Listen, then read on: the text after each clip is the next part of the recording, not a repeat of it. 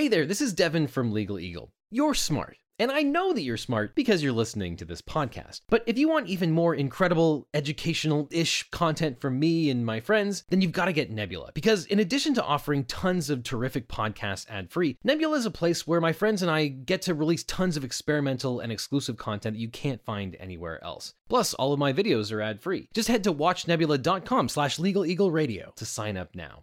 President Trump and his allies have lost 59 lawsuits alleging election fraud. However, that hasn't stopped the president or his fans from propagating totally insane conspiracy theories involving dead communist leaders and the voting machines who loved them. Unfortunately for President Trump, this information is false. But you can imagine that perpetrating the falsity of these facts is really bad for business if you are Dominion or Smartmatic, some of the manufacturers of some of these voting machines. But could this be one of the rare cases of honest-to-goodness defamation? Well, maybe. And Smartmatic and Dominion are filing lawsuits worth billions of dollars. But before we continue, there are obviously some wild accusations being made, and there are billions of dollars at stake. And we here at Legal Eagle take these accusations very seriously. In fact, Smeagol at the Legal Eagle legal department is forcing me to display this disclaimer. Please read it carefully. By continuing with this video, you agree to be bound by the terms and conditions.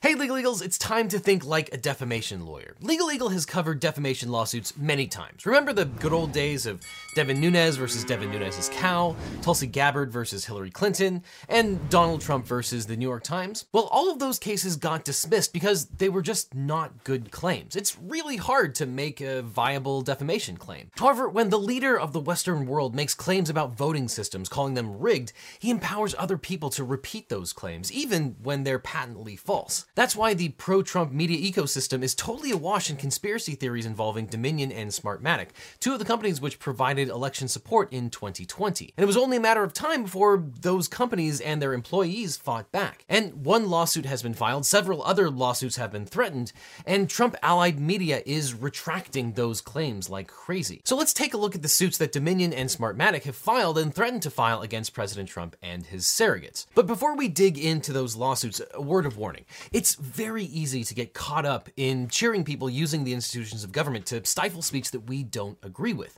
But the First Amendment exists for a reason. It protects speech that we like and speech that we don't like. And in the past, when people have filed suit against the New York Times, or when President Trump filed suit against a tiny TV station in Wisconsin, it was clear that these defamation suits were bogus because those plaintiffs would never be able to meet their burden. It's hard to make a defamation claim, and for very good reason. But just because we think that what's being stated is false, or we might think that the people who are propagating these falsities are, let's say, misinformed at best, that doesn't mean it should be any less hard for someone to be able to prove a defamation claim against them. It's my personal opinion, but I think that the First Amendment is quite a good thing in our society, and we should be very, very reluctant to cheer on anyone making a claim that could end up stifling speech that we just don't agree with. And additionally, in another context, or even in this particular context, this is a corporation trying to stifle criticism against that corporation. It just so happens that in this particular context, it seems like the criticisms are all in bad faith and are completely made up and false. But with that warning out of the way, let's talk about the lawsuits that have been filed with regards to the Dominion and Smartmatic voting machines. The first lawsuit that was filed was by an employee of Dominion, which is a company that makes voting machines. In 2020,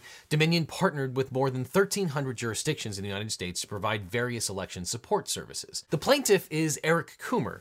He's the director of product strategy and security for Dominion. And if you haven't heard of Dr. Coomer, it's probably because you aren't spending enough time consuming pro-Trump media like Newsmax, OANN, and your uncle's Facebook page. Because there, he's practically a celebrity. In the aftermath of Biden's victory, conspiracy theories about Dr. Coomer spread like wildfire all over conservative media. This started with a story told by an entrepreneur and podcast host, Joseph Altman, who claims he eavesdropped on an Antifa conference call where Antifa activists discuss their evil plans. During this conference call, Altman says that someone who introduced himself as Eric from Dominion stated he would ensure the election went to Joe Biden. Here's Altman telling Eric Metaxas that he infiltrated Antifa. I had a group of people and we infiltrated Antifa.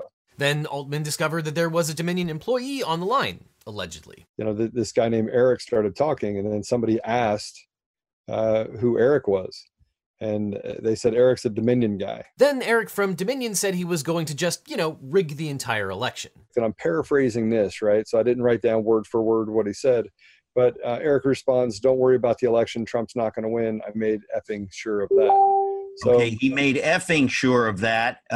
Effing means very, very. Altman offered no explanation of how he allegedly infiltrated the call, nor does he have a recording of it. Nevertheless, Altman decided that the Eric was actually Eric Coomer. He then decided that this was proof that Dr. Coomer may have just rigged the election for Joe Biden. And within days, the hashtags Eric Coomer, expose Eric Coomer, and arrest Eric Coomer were trending on social media. And of course, President Trump published similar false statements on Twitter alleging that Dominion had interfered with the election. Eric Trump tweeted a photo of Dr. Coomer and alleged that he rigged the election. The other defendants published Altman's false allegations about Dr. Coomer, and Altman appeared on YouTube videos, radio programs, and television shows. The hosts of these programs repeated the false allegations, and for example, Michelle Malkin interviewed Altman and started tweeting his allegations as if they were true. Quote, "Trump's campaign lawyers identified Dr. Coomer in a nationally televised press conference where they described him as, quote, a vicious, vicious man who is, quote, close to Antifa," and falsely claimed that Dr. Coomer, quote, "specifically says that they're going to fix this election," and that he, quote,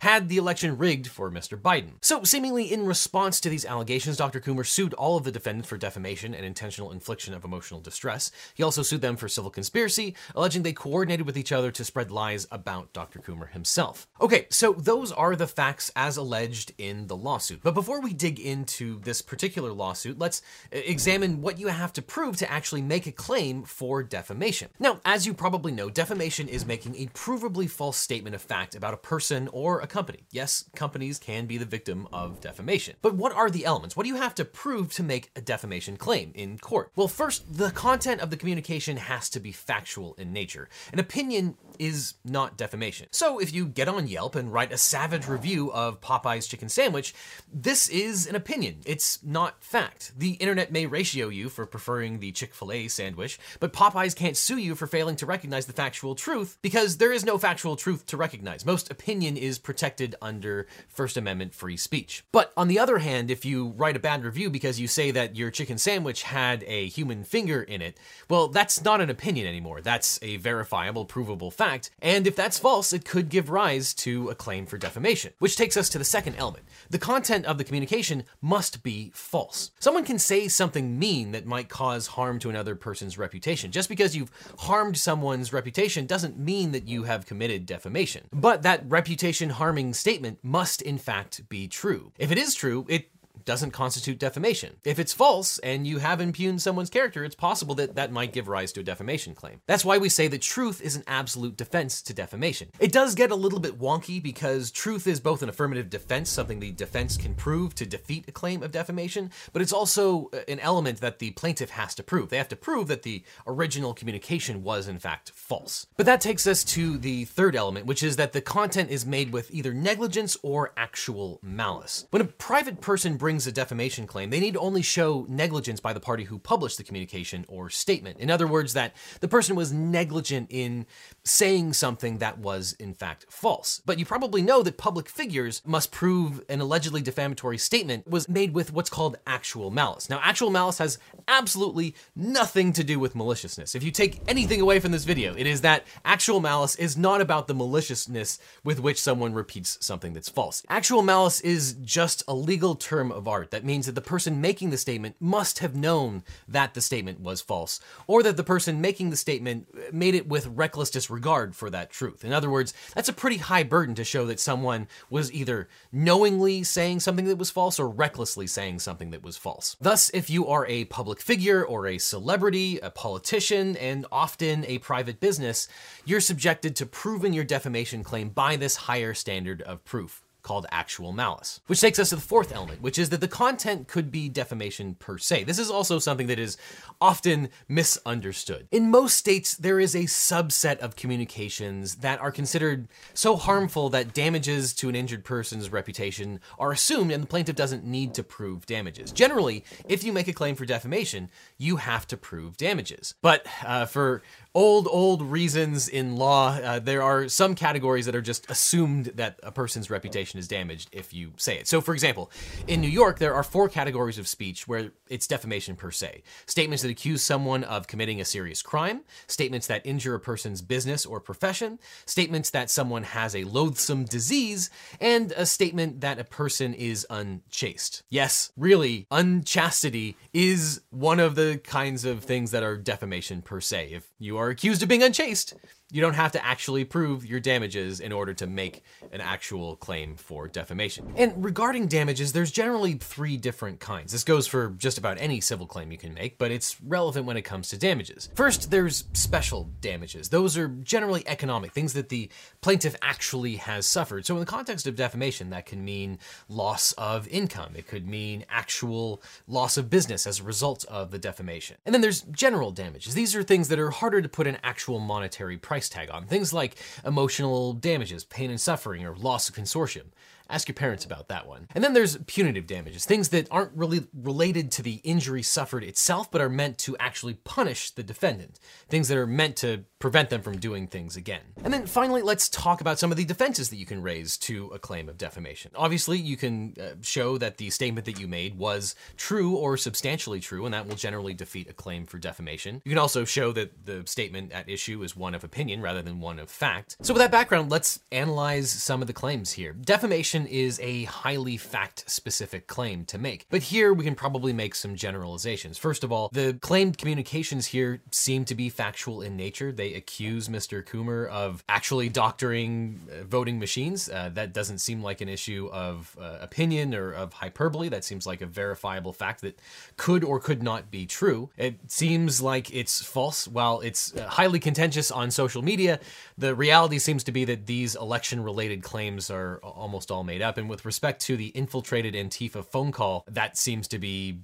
pure imagination. Sometimes you can raise the defense that the communications don't actually involve the person claiming the defamation, but here the social media posts and the actual news reports mention Dr. Coomer by name here. So it seems like these communications are about him specifically. And of course, until these news reports and social media posts ran, Dr. Coomer was not a household name, and it would be very difficult to prove that he was a public figure, and thus he may benefit from the lower standard, not the actual malice standard, but simply the negligence standard, because he could prove that he is a private person rather than a public figure. So the Eric Coomer defamation lawsuit is the main one that's been filed so far, but it looks like others are on the horizon from both Dominion and Smartmatic. Now, Smartmatic and Dominion have started filing suit, but it doesn't look like they've sued everyone that they've threatened yet.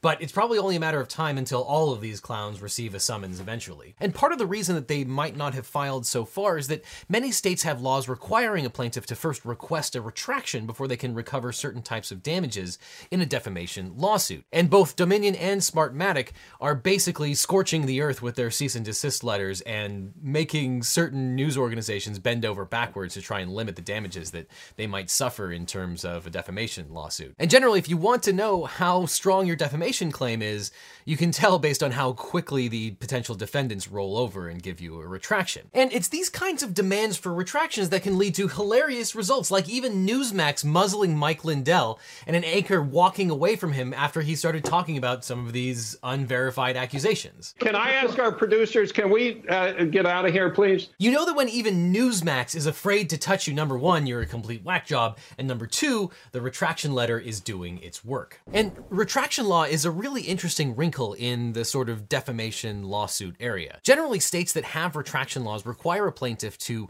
request a retraction or notify the defendant of the allegedly defamatory statement before they can file a lawsuit. The request or notice must be made within a reasonable period of time after publication of the allegedly defamatory statement, and if the defendant responds by airing a frank and full retraction of the defamatory statement, the defendant will be entitled to a reduction in certain types of damages. In a majority of states, retraction prevents a plaintiff from recovering punitive damages unless a plaintiff can prove malice. In those states, even if the plaintiff proves malice, a timely retraction can mitigate most of the punitive damages. And some states put the onus on the plaintiff to be able to recover certain damages, and some states put the onus on the defendants to be able to limit their damages. So for example, in California, you have to send a letter or else you'll only get economic damages. But in New York, if the defendant prints or airs the retraction, then the defendant can limit the damages to economic damages only. So a retraction doesn't end the plaintiff's lawsuit, but it just reduces the amount and type of damages that are available to the plaintiff. So here,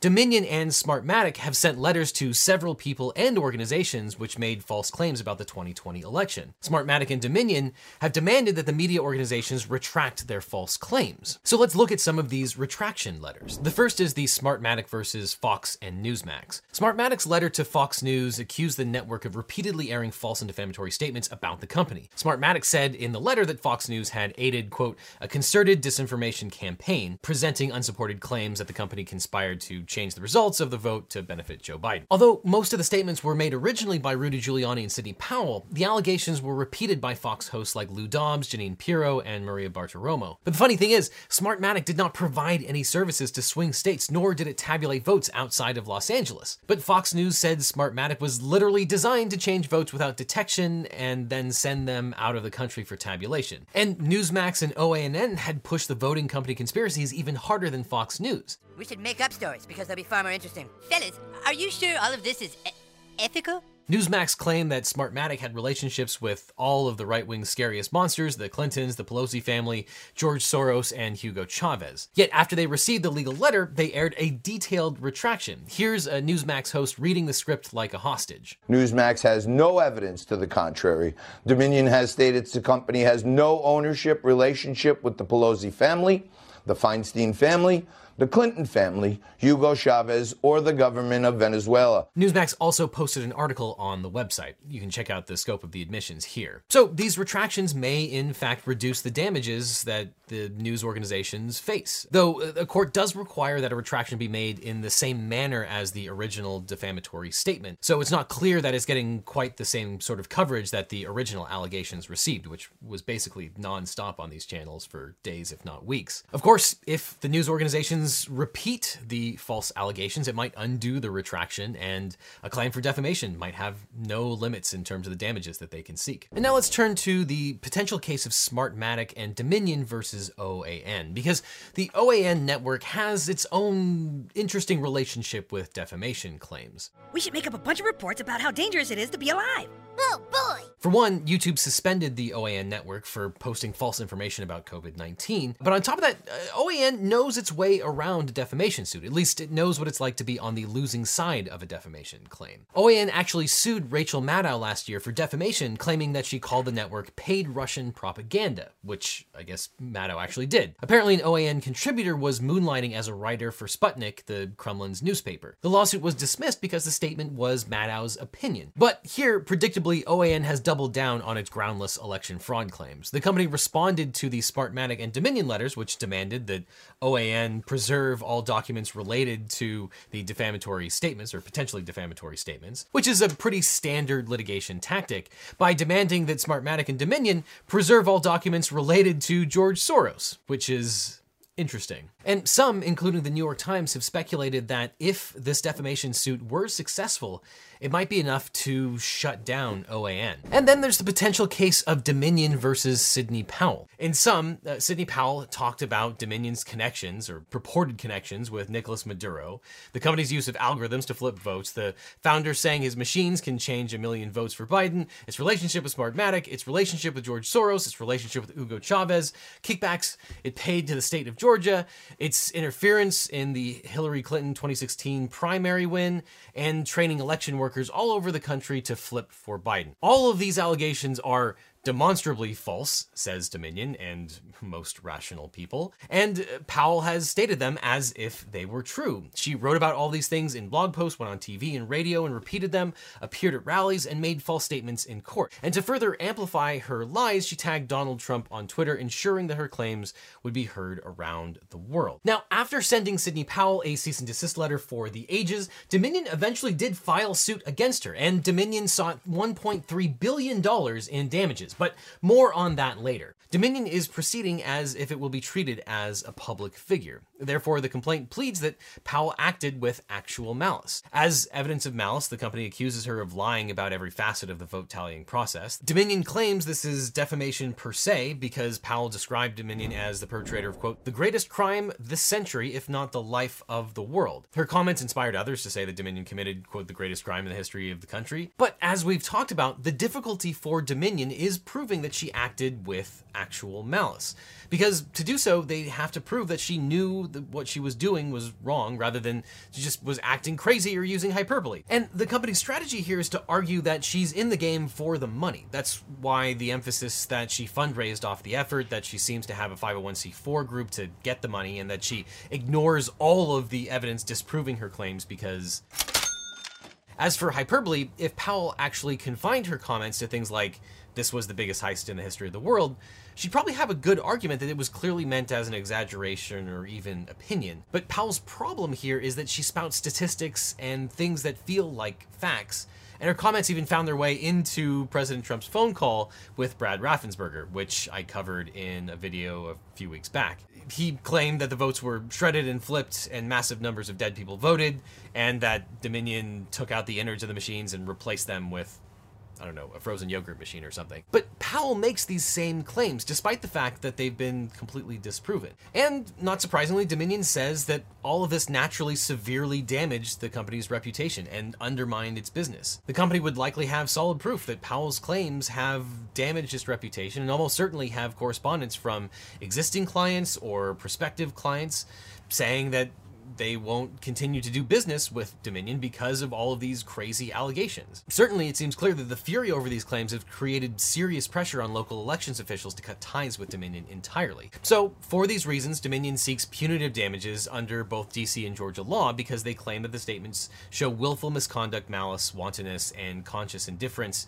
to the facts. And speaking of illegal action, it's criminal how few people are actually subscribed to this channel. I was looking through my analytics and only a small percentage of viewers are actually subscribed. So if you find this video interesting or informative, hit that subscribe button. And just when you thought all the fun was over, Smartmatic dropped a complete bomb, a lawsuit seeking $2.7 billion against Fox, Fox News, Lou Dobbs, Maria Bartiromo, Jeanine Pirro, Rudy Giuliani, and Sidney Powell. I covered this very briefly before, but this is a somewhat unusual complaint. And it's very, very clear that the lawyers for Smartmatic know that this is as much a PR play as it is actual litigation. And the intro to this particular complaint, the document that starts the litigation, is pretty epic. It starts with one paragraph. The earth is round, 2 + 2 = 4. Joe Biden and Kamala Harris won the 2020 election for president and vice president of the United States. The election was not stolen, rigged, or fixed. These are facts. They are demonstrable and irrefutable. And then the lawsuit goes into paragraph number 2. Defendants have always known these facts. They knew Joe Biden and Kamala Harris won the 2020 US election. They knew the election was not stolen. They knew the election was not rigged or fixed. They knew these truths just as they knew the earth is round and 2 + 2 = 4. And then the complaint goes on in paragraphs 12 and 13. With this action, Smartmatic says enough. Facts matter,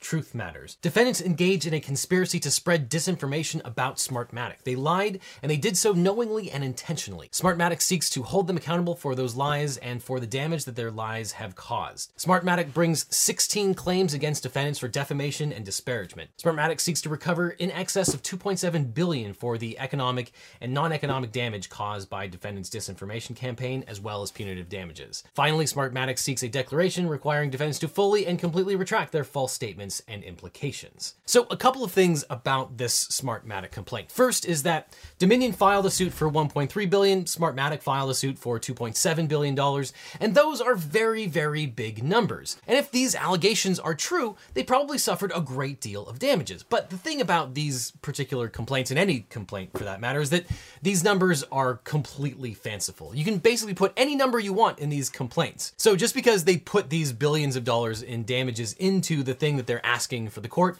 it has no bearing on the reality. It might be true, but most likely it's an inflated number designed to attract attention. And obviously these numbers attract attention. And it's impossible not to recognize that sometimes litigation is as much about PR as it is about actually getting the damages that you're owed. Now, the second thing is that these suits are probably stronger than your average defamation suit. In the Smartmatic complaint, there are over 250 pages of allegations allegations. It's clear that these lawyers have done their homework and they're loaded for bear. And they talk a lot about the same statements and allegations that we've already covered in this video. Now, in performative defamation suits that really don't have any basis in law or fact, like for example, what Devin Nunes tends to do, you get very broad allegations where the lawyers characterize the statements, but don't actually say what the statements are because the claims are BS. But here, the lawyers painstakingly put every statement front and center, verbatim, into the complaint, which lends credence to the idea that these lawyers actually believe that the statements they are making accusations about are potentially defamatory. Now, the third thing is that these complaints would probably withstand a motion to dismiss. If you've watched this channel, you probably know that a motion to dismiss is taking all of the accusations that the plaintiff alleges as true. It assumes them to be true. It's just testing whether it would be legally sufficient if it was true. And if you get past the motion to dismiss, that means you're into discovery, where you get to ask questions and demand documents from the other side. And when you're in that universe, that can be really, really bad for the defendants, because broad categories of things that you don't want disclosed probably are disclosable in discovery. And then finally, the fourth thing is that, at least in the Smartmatic suit, there's 16 causes of action, which normally would give me pause, because you often will just generate causes of action and claims to try and throw everything against the wall and see what sticks. But here, all of the causes of action are for defamation or disparagement of false statements, because they're just talking about different categories of topics of statements that were made. So it's not like they're claiming 16 different laws were broken, but rather mainly two sets of laws were broken. It's just there are different categories of statements that fall into those different buckets. So the fact that there are 16 claims doesn't really give me as much pause as it would in a different context. And then finally, Smartmatic is seeking punitive damages amongst other kinds of damages, which is interesting because punitive damages are hard to get. You have to show particularly odious and willful conduct to get punitive damages, because those damages are meant to punish the defendant to make sure they don't do it again. Regular damages are just to compensate the victim. And if Smartmatic is successful in proving his claims, punitive damages might not be outside the realm of possibility. So this suit is by no means a slam dunk. It's probably stronger than average when it comes to political defamation suits.